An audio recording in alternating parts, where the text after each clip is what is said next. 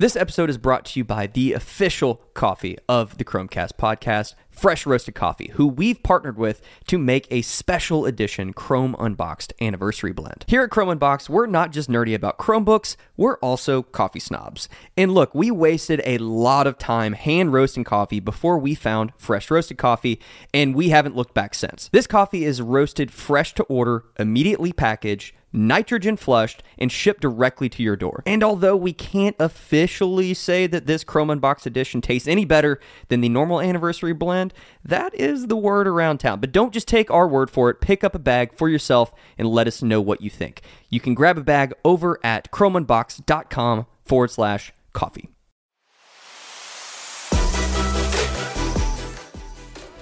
Welcome to the Chromecast, the official podcast from Chrome Unboxed, where we unpack everything from hardware to software in the world of Chrome and Chrome OS so that you can be more informed on all the latest updates, changes, and devices.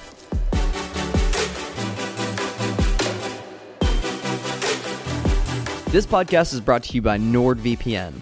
We recommend this service and we use NordVPN because they keep your browsing secure and private on any device. Whether you're using a Chromebook or an Android device or a Mac or an iPhone or a Windows device, NordVPN is going to protect your browsing.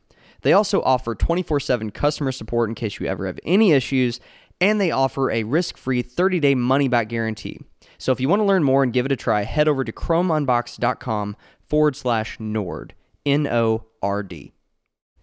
Hello, everyone, and welcome back to the Chromecast. My name is Joe Humphrey, and I am joined today by Gabriel Brangers. Say hello, Gabe. Hello, Gabe. And uh, Robbie Payne. Hey, what's up, everyone? so, we are Chrome Unboxed, and we are coming at you with a kind of special episode today with, with coverage of Google I.O. So, before we get into that, though, I hope that you all maybe notice that the audio quality is a little better. It's a lot better. Yeah, yeah. So you know, we we we got into doing this podcast again, and we wanted to do it kind of as easily as possible, and using some gear that we had on hand. And as we started getting some more listeners, and and we you know started enjoying doing this uh, weekly, we decided to maybe you know invest a little bit, and and hopefully uh, this sounds better for you guys, and and you all will will tune in and, and listen to us for thirty to forty five minutes. Yeah, because we figure if, if you're going to be nice enough to listen, you know. Yeah, we don't want you shutting it off halfway through because it sounds like garbage. So, yeah, so we're yeah. excited that it sounds better than it did. Yeah, so uh, so yeah, so we we've we've invested in some gear. Hopefully, hopefully it sounds better, guys. So let's dig right into Google I/O though. This is Google's developer conference, and we had some people asking online exactly what I/O stands for. Uh, pretty simple. So in either software or uh, mechanical engineering, uh, it's it's just in out. It's yeah. input, input, output. output. You know, it's it's it sounds really simple, but it's a, a brilliant name for their conference because software is constantly dealing and their hardware is constantly dealing with the, the, inputs so whether it's user input it's voice input it's typing input it's mouse input it's touch input. Right. And then the output what the software does as a reaction to those inputs. And, right because that's, that's, the general yeah this conference as a whole focuses on what things can be done how developers can do that and then what the end result is for the user which is the output. So and what the developers are doing is the input. Right it's right. dumbing it down a lot because we're dumb. But you know, well, yeah, and I think I think it needs to be said like right at the outset here as we talk through anything from Google I/O that if if you are listening to this and you did tune into any of the the actual live videos, you realize like that these are definitely developers standing up on stage speaking to groups, um, and and these are people that are very intelligent um, and know a lot about a lot of things, and it's real easy to be like what are you talking about? And so we really want to kind of take that, and I don't want to say dumb it down because I don't I don't feel like a dumb person, right? But some of this stuff's hard to understand, and so we try to do our best to get a working knowledge so we can at least say, hey, you know, if you're listening to this, you're probably interested in how this might affect your use case of a Chromebook or something like that down the road. And we're going to try to get to the the big stuff that's been announced. Right, because at the end of the day, I mean, we we do our best to convey this stuff to you all in a way that we would understand it if someone was telling exactly. us. And a lot of times, in in our case, it takes time for us to process all of this stuff to yeah. say, okay, so here's what they're doing. This is what the end result was, and how how this applies to Chrome OS. And then we hopefully can convey that to you all in a way that makes sense. And a lot of you listening probably have a better grasp on some of this stuff than Yeah, we ever that's will. very true. So- Very yes. I- yeah, absolutely. So, uh, yeah, there's a lot to cover here, but but first, I wanted to start off with some of the um, kind of big announcements that uh, came out of the keynote on the very first day. So, like like you guys were saying, there there are a lot of these um, very in depth, you know, sessions that they do. Uh, but they they did have a a, a, a large uh, keynote at the very beginning of this where they announced some hardware and some rebranding of some things, and and this was kind of more uh, in line with like what you might see at a normal keynote or something. You know, this is like you know making uh, hardware announcements and and some kind of general news about Google. Right. Yeah. And the the first keynote always at Google I/O is definitely aimed at the general user. Right. It's where a lot of the news comes, and they'll even touch on something sometimes that they're going to go into in depth in a in one of the side talks. And everybody kind of understands like this opening keynote. This is for the masses. This is for other people to watch back. You can go on YouTube and watch that thing back, and it's a, an enjoyable enough show. The people that are up there comfortable speaking in front of large audiences, and there's less awkward pauses and stuff like that. And so uh, there there were some pretty big announcements this time Mm-hmm. around uh, that came from the keynote, and so I know we're gonna chat through. Yeah, I think I think the first one that, that most people probably heard about was the new uh, uh, new phones that were announced. Mm-hmm. So the Pixel 3a and the 3a XL. Not sure what the A stands for, yeah, that naming scheme. but uh, it's not know. light. And I, I mean, that- these are light versions of Yeah. the three. And I know they're going for the whole Apple thing, right? Everybody's I chasing guess, that kind yeah. of stuff. So Apple does whatever iPhone nine, and then or no, they never did nine. Nine. Yeah. it's the one they didn't do. Good job. So we we don't know Apple things. I, yeah, Apple make phone. So that's iPhone 8, and then you would Right. have the next year to have iPhone 8s. Right, Right, and, right. And then, or whatever, 7, 7S, 6, 6S, 10, 10S. And, you know, that kind of flows a little bit. The iPhone 10s Max. That's that's not terrible. But man, Pixel 3a XL. Man, talk about Love a it. mouthful of syllables and weirdness. I'm just not a fan of that. Hey, what kind of phone do you got? I, I I don't know. three- It's, A- it's the this one- one. It's a the Pixel. new the new Pixel one. yeah, the newest release. yeah.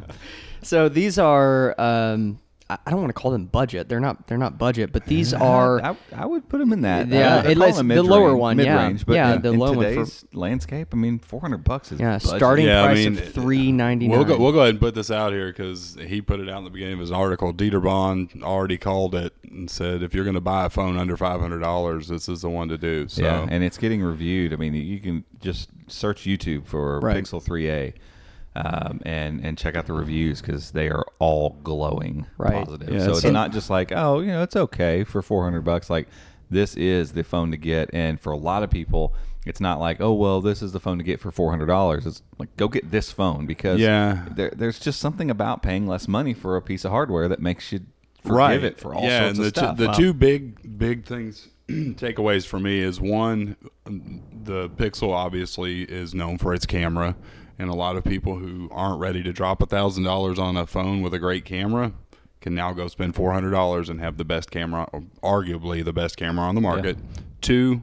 Every major U.S. carrier. That's the big Right. one for me. You can walk into your T-Mobile store, Sprint store, Verizon, whichever one, and grab the 3As or the 3 3XL whatever you want. And that's a huge deal. So they're still doing the Verizon thing but clearly they've opened up to other carriers. And I think that will piggyback on Google continuing to produce more than just two flagship phones every year. Yeah, I think You know? so for sure. Um, and an asterisk to that, it is not sold through AT and T at this point, which is Right, kind of correct. odd. I mean, you can still go buy the thing from Google and put an AT and T SIM card. Right. It's not like it doesn't work.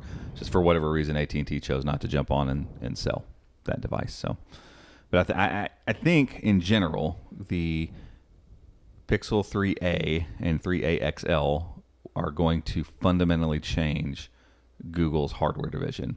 And I say that because not only are they getting these are easily already the best reviewed Pixel phones that have come out. Right. So the and the reason for that is price makes people forgive. And so mm-hmm. when the Pixel original Pixel came out and it was like oh, it's 750 800 dollars something like that. It was as much as the iPhone of the time. And as the iPhone prices have gone up, like Pixel prices have gone up and, and everyone's always made that a sticking point. Everybody's thought, mm-hmm. you know, this, this is too expensive. It's it's too much for what you're getting. It's not flashy enough for that price. It doesn't quite match up to the price point. And I've used the Pixel 3 uh, XL since it came out, Right. and I love it, but it has not sold well. It's not done well. It didn't get reviewed that well. And, you know, it's not like other than the camera, people don't have a lot of nice things to say about the Pixel 3 and 3 XL. Right. And yet this one has come out and people are already raving about it. And I think what's going to happen is if Google will put some marketing muscle behind it and people realize they can go in, walk in, because T-Mobile's already doing a trade-in, trade in all these different phones. We'll just give it to you in bill credits, and you'll walk out for free with this phone. And I guarantee you, people will do like T-Mobile and Sprint will be doing deals over the next six months like crazy. Oh, yeah. They're Get the popping up everywhere. Buy one get one. Buy one get two. Buy whatever. All your resellers are giving away hundred dollar Yeah, I gift mean- cards. You can get all kinds free Chromebooks over in the UK if you buy one. It's the same effect that we saw with the the mini, the home mini. Mm-hmm. The home mini came out. and I was like, oh crap, you know, a fifty dollar home mini, and it went on sale immediately for like thirty five dollars all the time.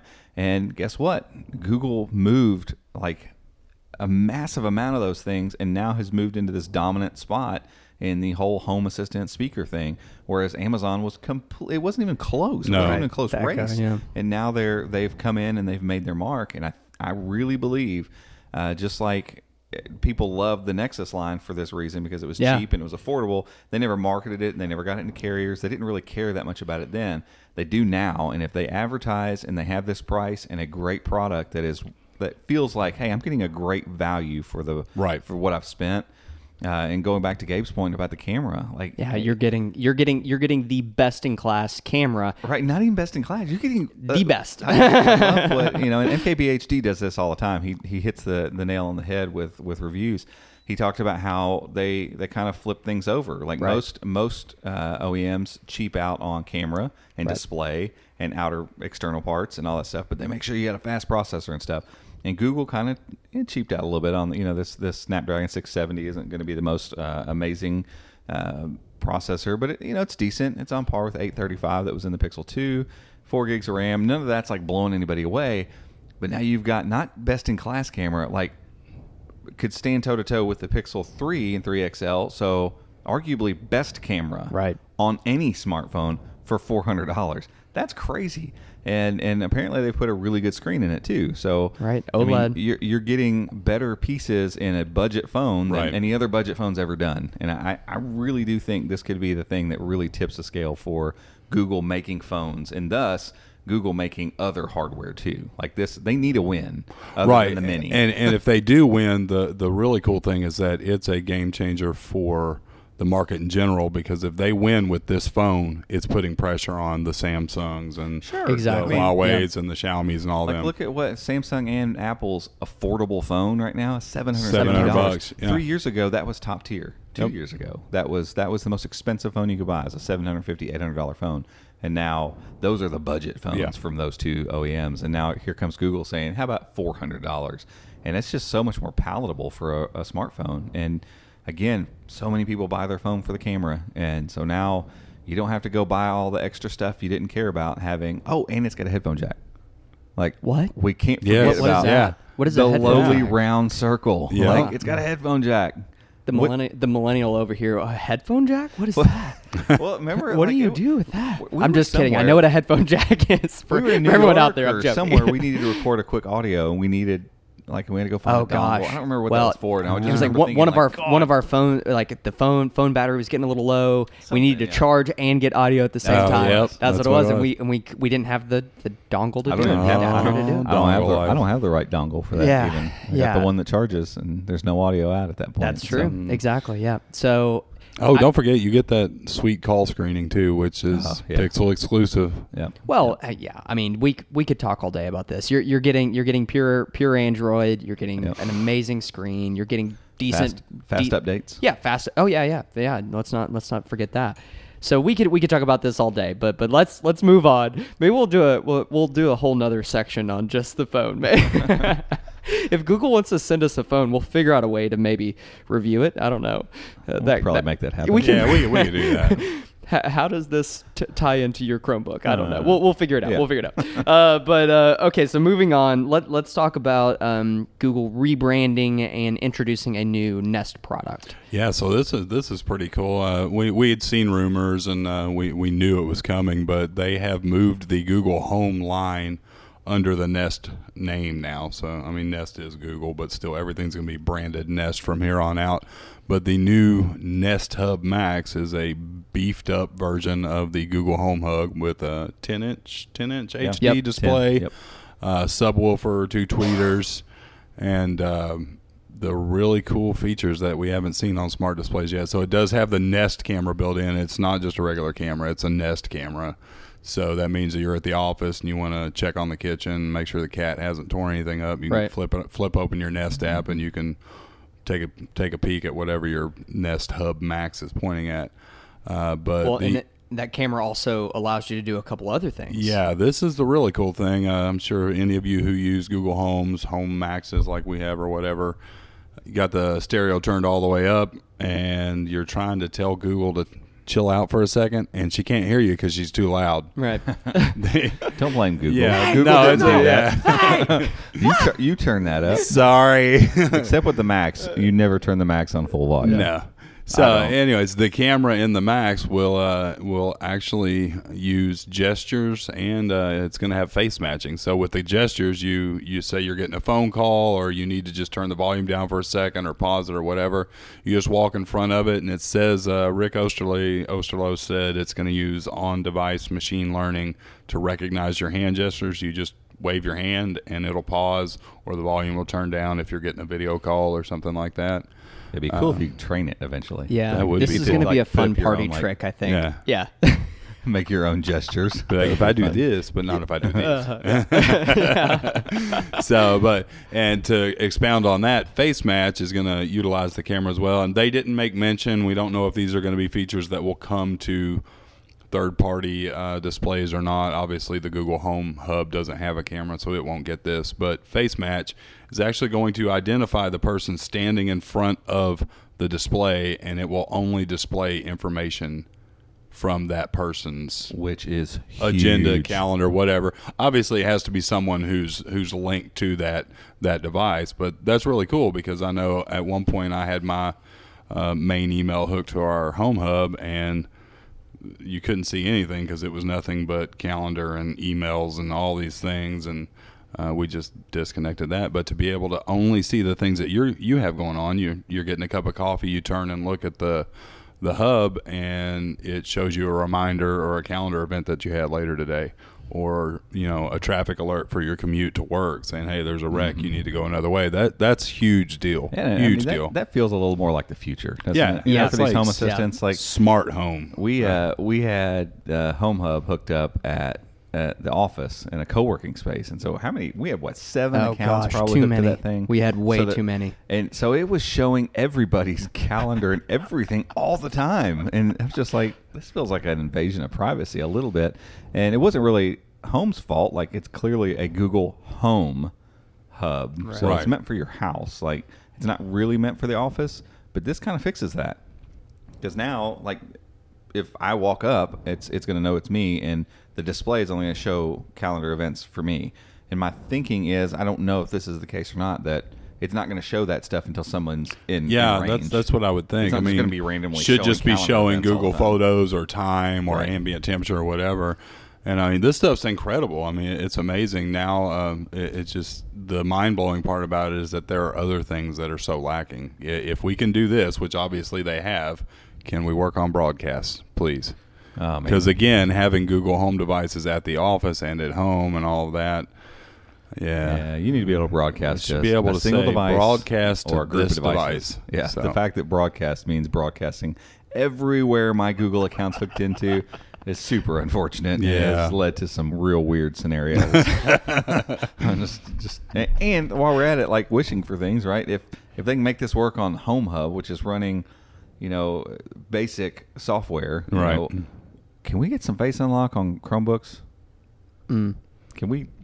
Can we just go ahead and do that? Like they've been working on it. Yeah, We've seen the Intel photo library's been in there for Let's go. months, but uh, Like, It's you clearly worked on it. Just Yeah. let's go. You're telling me I can hold my hand up to Right, my across the room. to Yeah. my, my From a- Nest Hub Max From a two hundred dollar device Exactly. that has a processor in it that probably wouldn't run most Yeah. phones now. And Right, it's, right. It's smart enough to know Right. that it needs to pause whatever Let's it's doing. let's get yeah. face yeah. unlock yeah, on so, Chromebooks. so again, I this would be a digress. whole nother episode, but the the Nest Home, the Nest Hub Max is going to be Yeah, they two- got rid of home. Right, so it's Nest Hub Right, Max. yeah. It's two twenty nine, which honestly, for the size, because they you're have a picture of it next to the original, and it's it, I'm, it's I'm curious to see how it sounds. If too, it's with got the good subwoofer on the sound, so it has a 70 watt subwoofer. If it's got a decent sound, 229. I mean, you got to think the original Google Home was 129.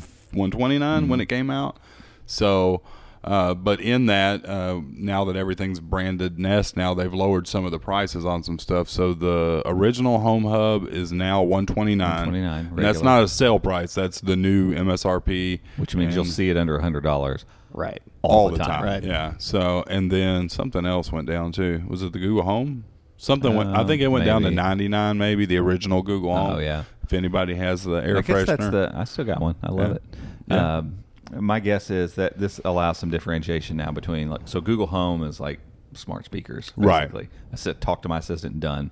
Everything else is going to fall under this Nest, Nest, branding, yeah. which because of the display and its ability to control, like to touch and control all your smart stuff, it that makes sense, I guess. Right. Yeah, and there's going to be some uh, steps too for like migrating your Nest account over to your Mm-hmm. home devices. We'll we'll get something out uh, in the next 24, 48 hours to show you the steps on that. Yeah, and we 'Cause should be. We're hoping to get one from Google uh, to do some testing on.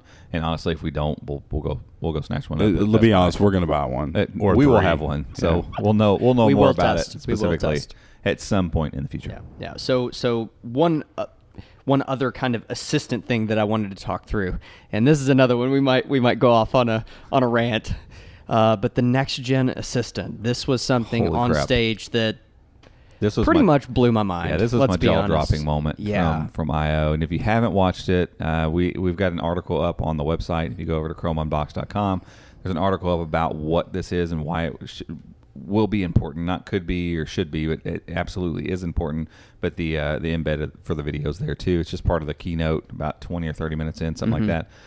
But my goodness, like in a nutshell, what's happening is the vocal models that need to be trained and used for Google Assistant to work on any device take up at this point somewhere around a 100, 100 gigs, I believe, of space. And so to, to put that locally on your device, it's just too large. I mean, most devices are 64 gigs or 128 gigs. Well, you take the operating system, some apps, and done. You wouldn't have any space. So they can't do that. Well, they've had some breakthroughs. I didn't say what those were. Those breakthroughs have allowed them to condense this insanely complex vocal model down to half of a gig, so about 500 megabytes. So now they can put that model, which is in, in their words, the, the basically you're you're putting the power of Google servers literally onto your phone. So physically that that it will live in the firmware on your phone.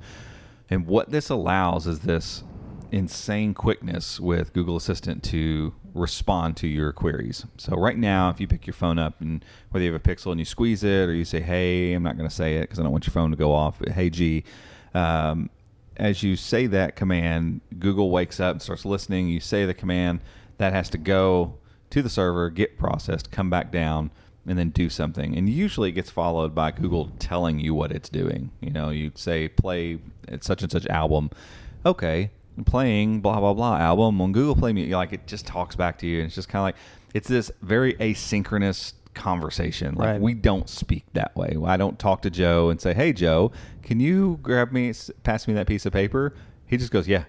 passing you the piece of paper. Right. That's so weird. And because it's so awkward, uh, for me personally, it makes me not want to like converse or really like I use the assistant for a handful of things. Right. What song is this? What's the weather? Yeah. You know, it doesn't expand Grocery list. I it for grocery it's list. Some basic things, and that's that's all fine and good. When you watch this demo on stage of this girl just like rattling off one after another, just question and query and pull this up and show me my pictures of this. No, not those, the ones with the rhinos and da, da, da, and just one after the other. Like there's no pause in between. And the the whole thing with you know Google Home speakers right now will they'll listen after you get done to see mm. if you need to say anything else. it still doesn't feel like synchronous communication. It feels kind of like a, I did that task. You're listening for us to try a new task versus let's just continue this conversation. Yeah, it's keep saying- completely interactive. I mean, it's just so fast. And and what's funny is Sundar when he introduced it, he said sometimes when things move this fast, when things are this responsive, sometimes this then would make it faster than actually touching or manipulating your phone with Right. your hand. And I think that's where they want to get to. They want to get to the point where we talk to Google Assistant and you, the the way that you communicate with your phone or your smart device or whatever is is it's easier. It become it feels less friction to use your voice rather than to use your hands to do it. And if they can deliver on that, it will fundamentally change the way that we use Google Assistant to get stuff done because I just want to get to whatever I'm trying to get to faster. I don't really care how I get there. And if I can just speak to my phone and make things happen and feel confident that what I'm telling it's going to work, I'm I'm I'm bought and sold at this point and using the Yeah. assistant in that way. Well, uh, you know, whenever they did the, uh, she called a Lyft. You know that that that that query there. I mean, Yeah. I don't I don't I think she was even saying get get me a Lyft from my hotel like where she was flying to. So she was talking about that trip that she was going on. Yeah, hey, get me a Lyft from my from the yeah yeah get me a get me a Lyft from the airport to my hotel, and it's it recognized all that and what it, you're talking imme- about. and it and it immediately pulls up. Yeah, it wasn't know? like uh, let, let's show the bouncing dots. Yeah, and then oh then here I'm gonna pops open up. up. Lyft and you have to do everything else. Like No, it it literally did it. mapped the route and it was like here's your Lyft. Click confirm. Like Yeah, it's it's crazy. So- and, and when we get to that point, like whether it's on a Chromebook or on a phone or whatever, like I think that becomes the tipping point to where people start thinking, yeah, I'm gonna I'm gonna use this for lots of stuff. Right. Like I will default to this. I'll use my hands when I have to. Right. You know, and that that would be a pretty significant shift in the entire like smart home, smart assistant game in general. And it's just crazy, honest, watching this stuff to see how far Google is ahead of anybody else when Right. it comes to AI and smart assistants. Mm-hmm. It's not even close. I know Alexa's got a lot of skills or whatever, you know, the apps that get built in, but as far as a smart assistant and and, and AI driven thing, it's not even close. Right, and and that's that's pushed it so far so fast because two years ago when Google Home was first becoming a thing, people were saying five, seven, ten years for them to catch Amazon, catch Alexa, and and they're getting ready to blaze past Alexa just Yeah, with the capabilities and the the the acceleration of development is is mind boggling. Yeah. because it feels like um, genuine sort of intelligence versus parlor tricks. Right. at this point Mm. is what it's starting to feel like, and they're not slowing down. Like, Yeah. this is well, punctuation. I, I know Yeah. you were freaking out about that. you Oh, know, it's just so like they just keep they just keep improving, and it's and it's not yeah, like you said, it's not not little tricks. These are this is stuff that you're going to use. Right, And, so- and when you're sending an email, being able to just say, just talk. "Hey, Robbie," and then it it adds a comma, Oh, huh, two he lines down. I'm going to put Yeah. a comma and put a break here, and Yeah, then like- no longer having to say question mark. you Uh. know, I mean, it's just it, it, it's insane what they're doing. Uh, you know, it, tied to that, uh, let's talk quickly about uh, duplex for the web. So, uh, Robbie, you and I were talking about this a little bit. This is this is kind of tied into Assistant. Duplex is kind of how it's um, um, some of the learning that's happening, Yeah. um, and so now they're bringing some of that to the web. Yeah, so from what I, the part I can understand is like you know duplex is just a, a part of assistant. It's kind of like a framework. Or Yeah. you know, it's it's like additional machine learning and additional AI. It's the thing that everybody freaked out about last year when Google's like, "Hey, let's show you duplex," and you know they staged the call to you know make dinner reservations and. It sounds so lifelike. The internet blew up, and, it yeah. can listen to and kind of react, and you know that stuff that in general the assistant can't do on all tasks. And so obviously they keep this thing confined to you know making dinner reservations or you know making a car reservation or something over the phone. And it's still im- insanely impressive. I think they said it's available now in like 44 of the us states uh, to where you can use duplex. Um, but duplex for web what they introduced um, at the keynote is that same idea just for like your web browser. So in chrome um, this gives assistant the ability to leverage chrome and kind of think about autofill like on steroids. And so they they kind of demoed this and saying hey uh, uh, get me a rental car from enterprise for my upcoming trip. And the AI is smart enough to look at your calendar and go, "Oh, I see there's an upcoming trip to Chicago in three days, and it's from this date to this date. Oh, and here's your flight information. And so here's how I'd, I would book the car at this destination at this time." It, and it does all of it. Auto fills all of it. Done, done, done, done, done. Gets to the end. Here's your rental reservation. You look at it and go, yeah, Yeah, looks good. That works. that's it. Push the button. So literally, your workflow would be, "Hey G, get me a rental car from Enterprise for my upcoming trip." And then clicking confirm. Click the button. Yeah. Like that's nuts. It's a real It's- personal assistant. Yeah, Yeah. Yeah. And, and that's true. Like they, now, it's it's morphing into this point where it's like, okay, th- it is an assistant. Like it's it's doing the things. I'm sorry, my assistant at work wouldn't be the person I'm asking about the weather and asking to turn on the Right, music. right. Like, it's not things I'm asking; it's things that you're doing for me. Right. Yeah. You're able to accomplish some tasks that I, I would normally have to do for myself. Right. Um, and so exciting, exciting stuff coming from the assistant for sure. So yeah, so there were there was all kinds of great stuff in the keynote, and there were some other things like like lens translate, live captioning and relaying, Euphonia, AR maps for Pixel, and and just go watch the keynote, uh, the main keynote that that came out on day one. Go check that out. There's all sorts of great info in there. Um, but that was a lot, guys. So let's let's take a quick break, and we'll be right back.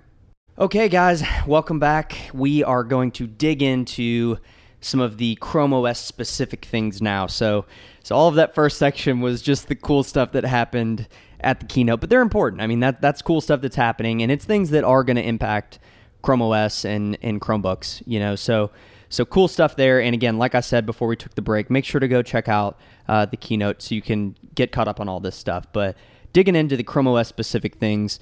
Um, one of the things, you know, there, there was just lots of stats.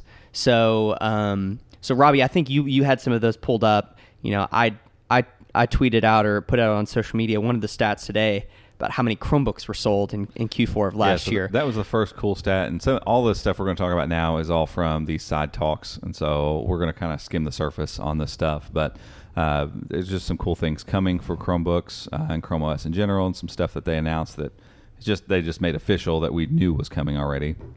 But coming back to the stats, um, they said 21% of all notebooks sold in Q4 of last year, so in the last part of 2018, 21% of them were Chromebooks. That's up from uh, I want to say 17%. 17 or 18, something yeah. like that. Was- So a 4% bump, which is pretty massive growth in this segment. Oh, absolutely. We I mean, so not consider- talking one out of five notebooks sold right now is a Chromebook. That's that's crazy. Yeah, because four four or five years ago it was uh, under ten percent easily, maybe Oh, yeah. five. I mean, yeah, it, was single, minimal, low single digits marginal a couple years yeah. ago. So that was pretty awesome. They shared they're now uh, in ten thousand plus stores. So I'm assuming they're they're counting web uh, storefronts in that. Um, they're continuing expansion, um, so they they see continued growth coming. Uh, they're they have Chromebooks now in nine countries. And then they gave us some stats on total time spent in a couple apps. So they were talking specifically about some apps, and and the, what they're trying to do is is make the case for um, developers to make sure their apps work nicely on Chromebooks. Right. And so when they laid this out, they talked specifically about Asphalt 8, which is a, an app they spent some time with Racing the game. developers. I think it's GameLoft makes Gameloft, Asphalt. yeah. Mhm. Um, they spent some time with them and, and helped them implement um, keyboard, um, you know, making sure their motion controls worked when in tablet mode, that kind of stuff. They, well, they wanted to make sure that their their game was working properly with the devices. After they did that, um, they showed that Asphalt 8 had a 6x increase in daily activity and a nine times boost in revenue after adding those features that you know they kind of worked with them. And so they're trying to show like, look, if you will utilize your Right. app and make it work right on Chromebooks and make it work well and and just do what it's supposed to do on a Chromebook, you're going to make more money. People are going to spend more time in your apps. Uh, Concepts, which is a, a drawing app that we talked about, uh, compared with other Android devices, users spent 12 times more time and converted two times more paid conversions when compared to other Android devices when using it on a Chromebook. Those numbers went up to 20 times more time spent in the app and four times more conversions when we're talking Pixelbook and Pixel Slate. wow. The stats are there. It's really clear. It's like, look, developers, there are Chromebook users. So, stat one, we're shipping a ton of Chromebooks. Like, we've got all kinds of hardware, and lots of Chromebooks are being bought and sold and people are buying them. People are using them. The user base is growing. You can't afford to ignore them anymore.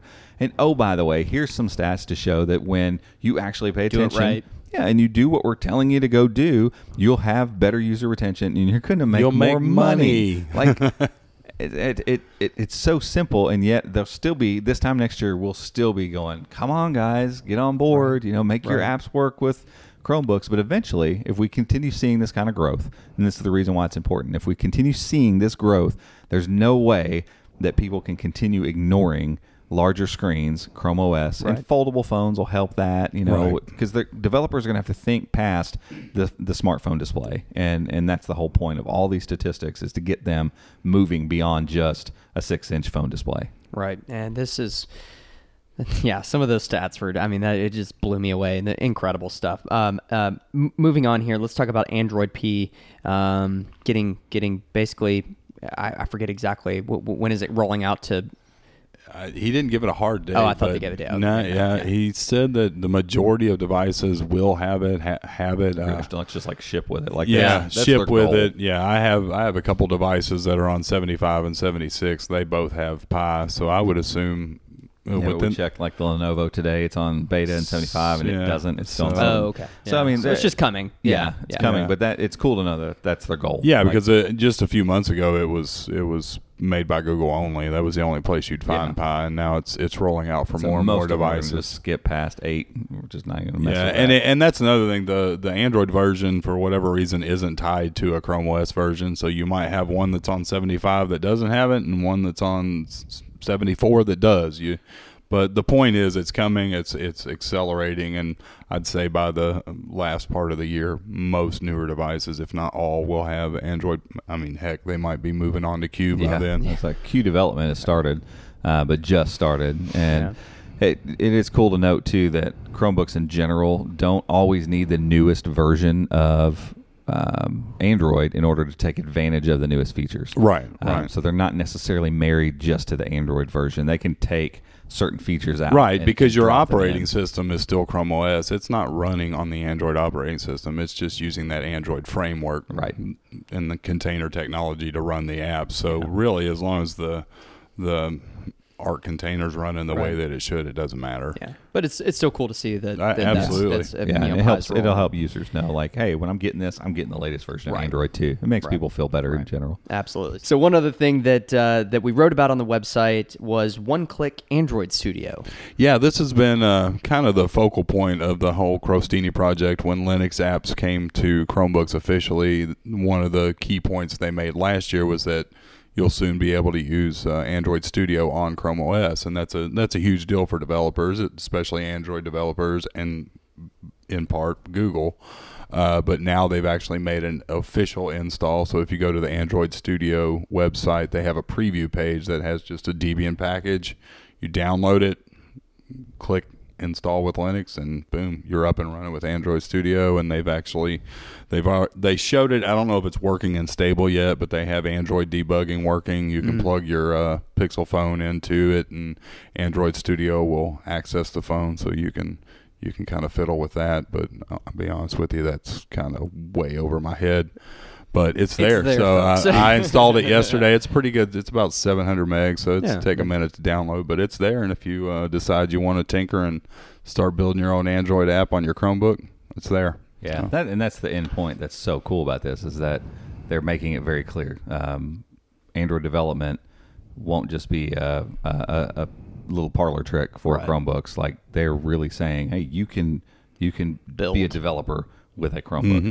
And the security is there. Um, probably in, in a lot of ways because of the containerized uh, nature of the way Linux runs on a Chromebook.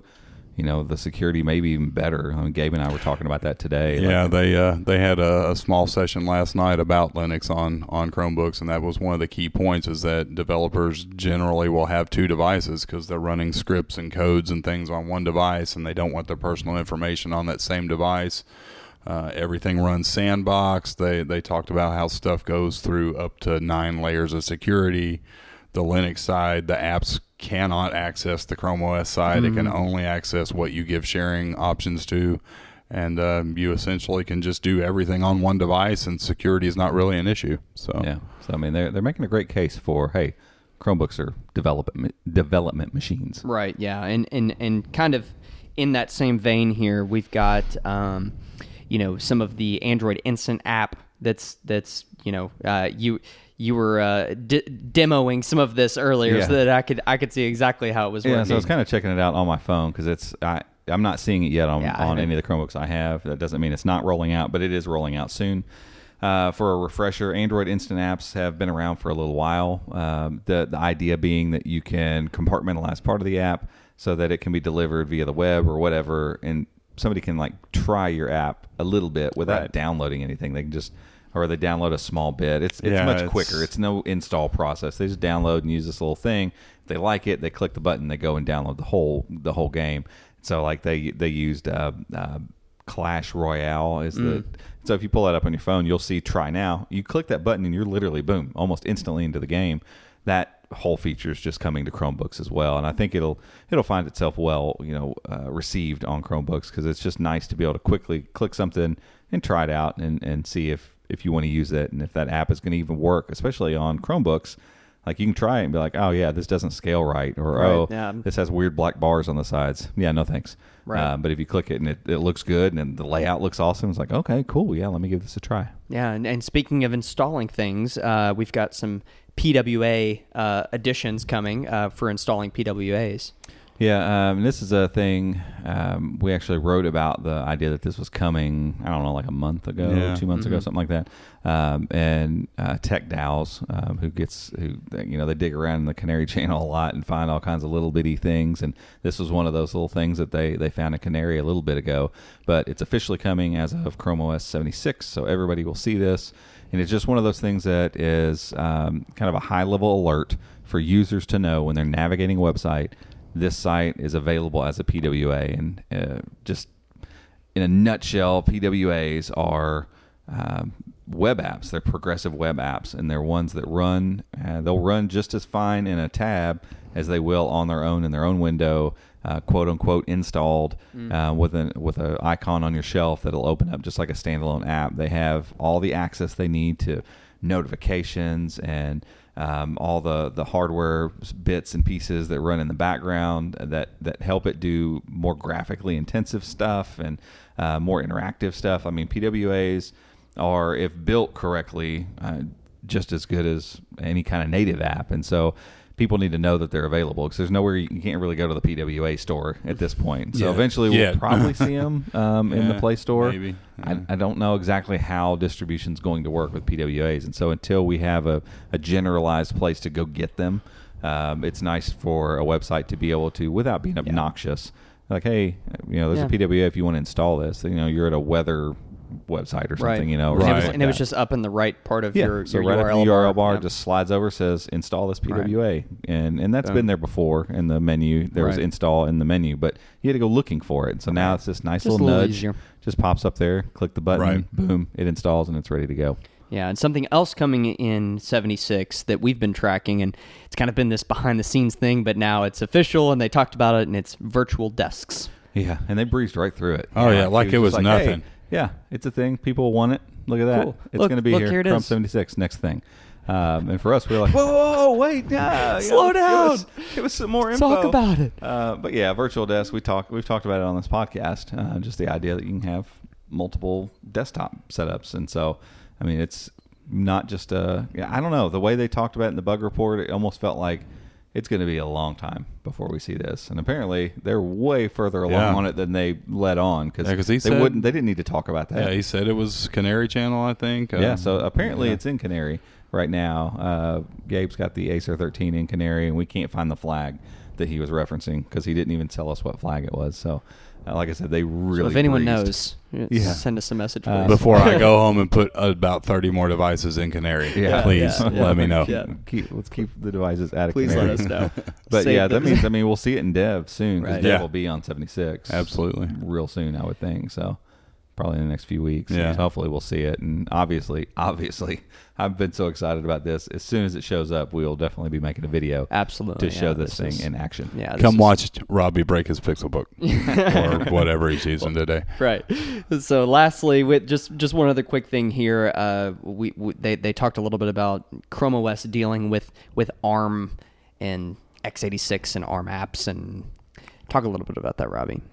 Yeah, so that sounds a little overbearing. You start like people, people are like ARM x80. What does all that mean? x86. Just think like Intel processors, Right. so desktop type processors, which are in a lot of Chromebooks, by the way, and then ARM being the processors that we see in phones and tablets. Right.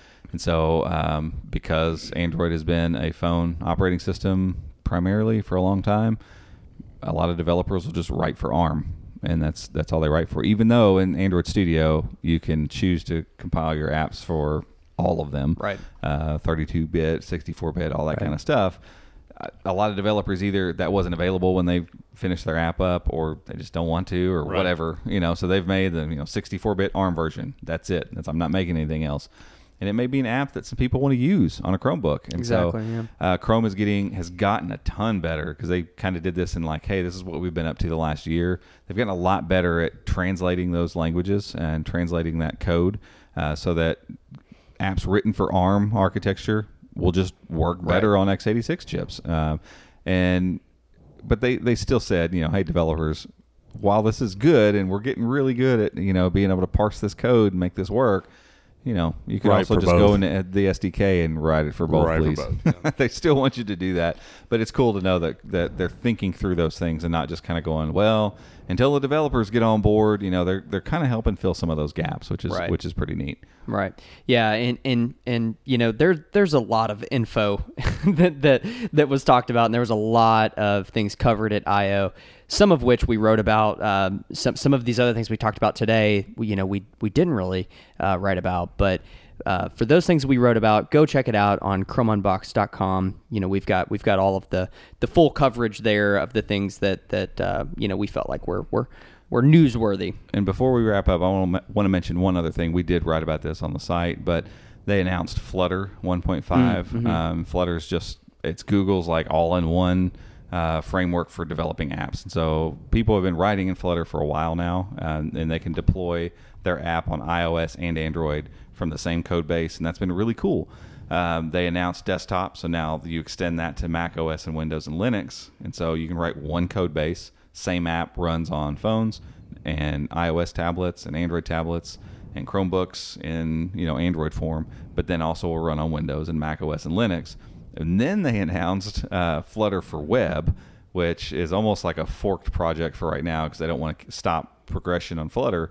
Um, where now you can use these same tools, these same they call them widgets, and I, it's a little over my head, but you can do, use the same tools that you've used, same code base eventually, to write an app for now iOS, for Android, for Windows, for Mac OS, for Linux, and for the web. So you could Insane. deploy your one app across all those platforms from a single code base. And So, Insane. yeah, it's nuts. And so now you've got Chromebooks sitting at the center of like, oh, cool. So now we can benefit if somebody writes in Flutter, we can get the app three ways. We can get it through Linux, we can get it through the web, or we can get it through Android. And all this is going to do is just continue moving, especially Android development, uh, into a space where it's much easier for them to write for larger screens like Chromebooks because. That, that same code base that they made for the Chromebook can now work on Right, which was a, a big stuff. key point in multiple sessions during I/O. They continued just just driving home larger screens, uh, Mm-hmm. desktop support, the gap between mobile devices and desktop being foldable phones, and that things should just be written to work for all of them because Yeah. everything the lines are blurring. And, and this is this is the direction the web is going, and this is direction apps are going, and it's a beautiful thing. Yeah. Yeah, and it's cool to see Google kind of bought into that and, and really pushing developers in Yeah, that yeah. in that direction. It's going to benefit Chromebook users big time in the next couple years.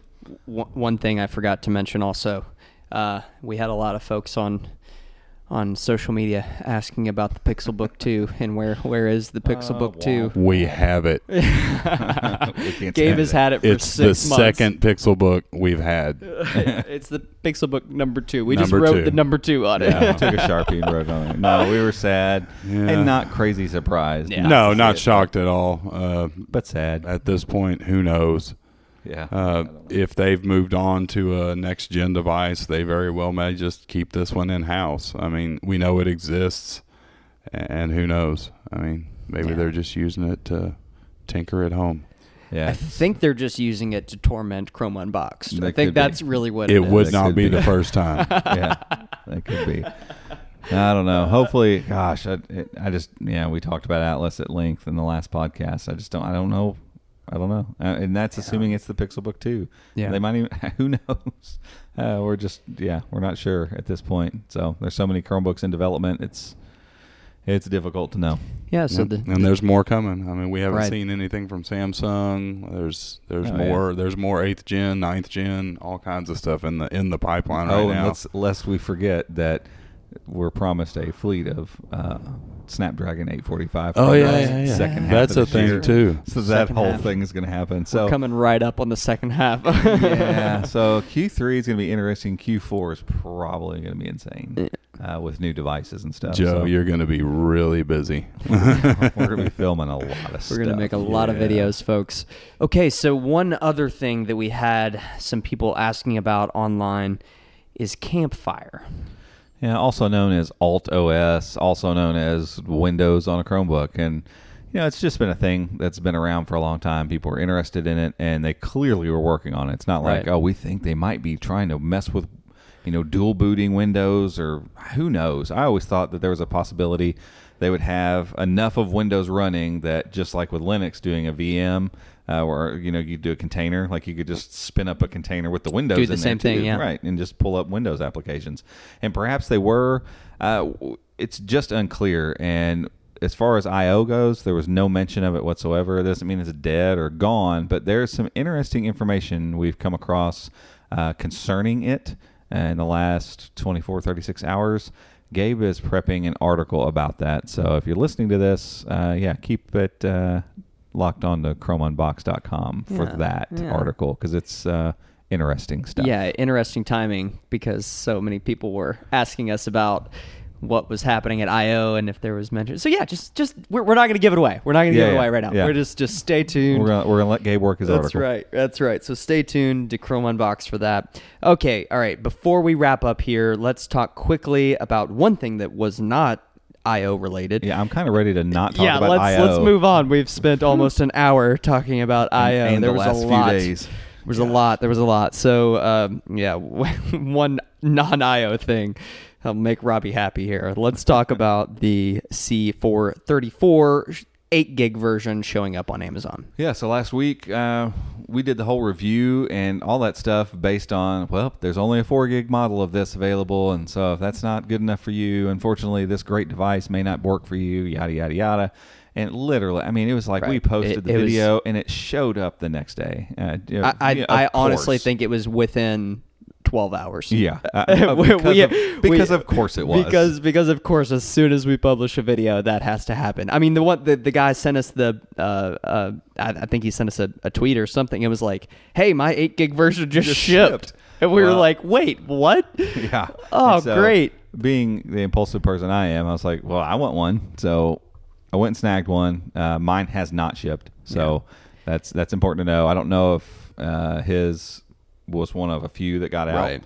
Uh, maybe they had limited stock or something like that. But either way, there's a listing, a clear listing on Amazon um, for right now. If you go to look at that and you want to go ahead and order it so that you get, you know, whatever the next batch on the is. list, yeah. Um, if you go, just search Asus Chromebook C434. Um, it'll show up likely. I don't know how this works, and I don't know why Amazon does some of the things that they do. Um, but there's like somebody trying to sell some of them for like eight hundred dollars or something crazy. Some, some like if you just they click in- created listings or something somehow. I don't know how they're and so if that, you but- click into that and it says available from other sellers, you click that. there's the five hundred and ninety nine dollar version. So which is tracking, what which is which is what it costs. right. Yeah. And if you're tracking, that's only thirty bucks more. So you're you're doubling your RAM for thirty dollars. If you're going to So spend close don't to six buy the hundred 4 dollars, gig? Is that what you're telling people? Absolutely not. like, I mean, I, Unless you like have to have this device right now. right now. Like if you need it, you Yeah. need it tomorrow because they're Right. saying it's going to ship in the next couple weeks or something like Right. that, and very well could start shipping tomorrow. Right. I, I could check my email here in a minute; it might start shipping right now. So um, the, they're going to ship them as soon as they get them. Um, but in general, yes, if you're looking at the the Flip C434 and thinking this is this is the Chromebook for me. Why in the world would you not spend thirty more dollars? Right. Like if it was a hundred bucks, I get it. But 30 bucks, absolutely no brainer. Get that one. It's still technically listed under six hundred dollars, so my argument still stands. It still it's, stands. it's the best Still Chromebook stands. under six What hundred about what about what about taxes? I, I I don't know what how much your taxes Yeah. are in your state, so I can't comment.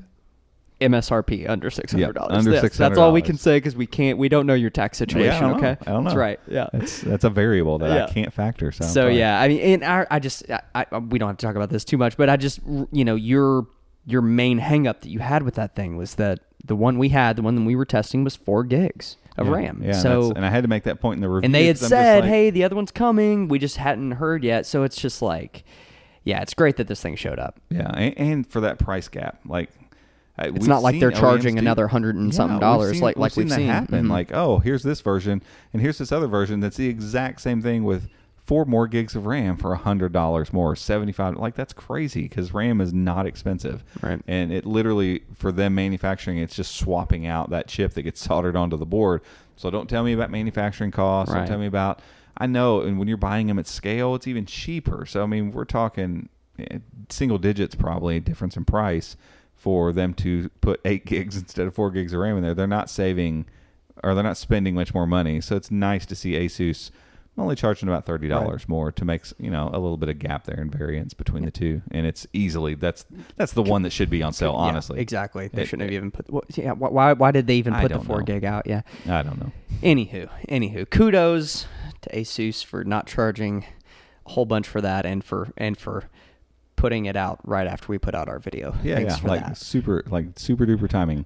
They're they're getting me back. That's what's happening. I think They're, so. they're I still think mad. so. I think they're mad. I did that review of the uh, C two twenty three, yeah, the little red Yep, one. Yep, yep. and I dogged Yeah, it it was bad. not great. It, It was not a great device, The yes, screen was real yes. bad. It's cheap, but Right. you know, You got to be honest. yeah, You got to be honest. You got to tell the people your honest opinion. tell the people. Yes, the people. I have to So- convey it. Yeah, yeah. it was it was rough, and I was rough on it.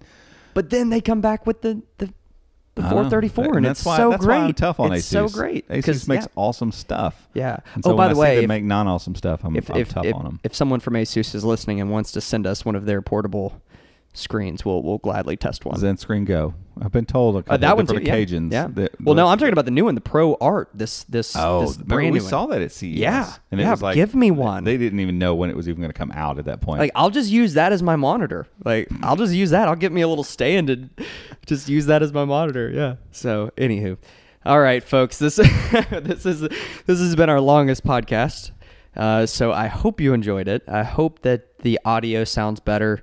Um, we we wanted to invest in this podcast because we really enjoy doing this. So we hope that you all do. You ho- hope hope that you all enjoy too. You, you hope hope you enjoy this too. hope that you enjoy doing it too. You don't have to do anything, you we've just gotta listen. We've been recording for so long. I don't know what I'm talking about. Okay, folks. Uh, hope you enjoyed. Uh, we'll catch you next time. See you.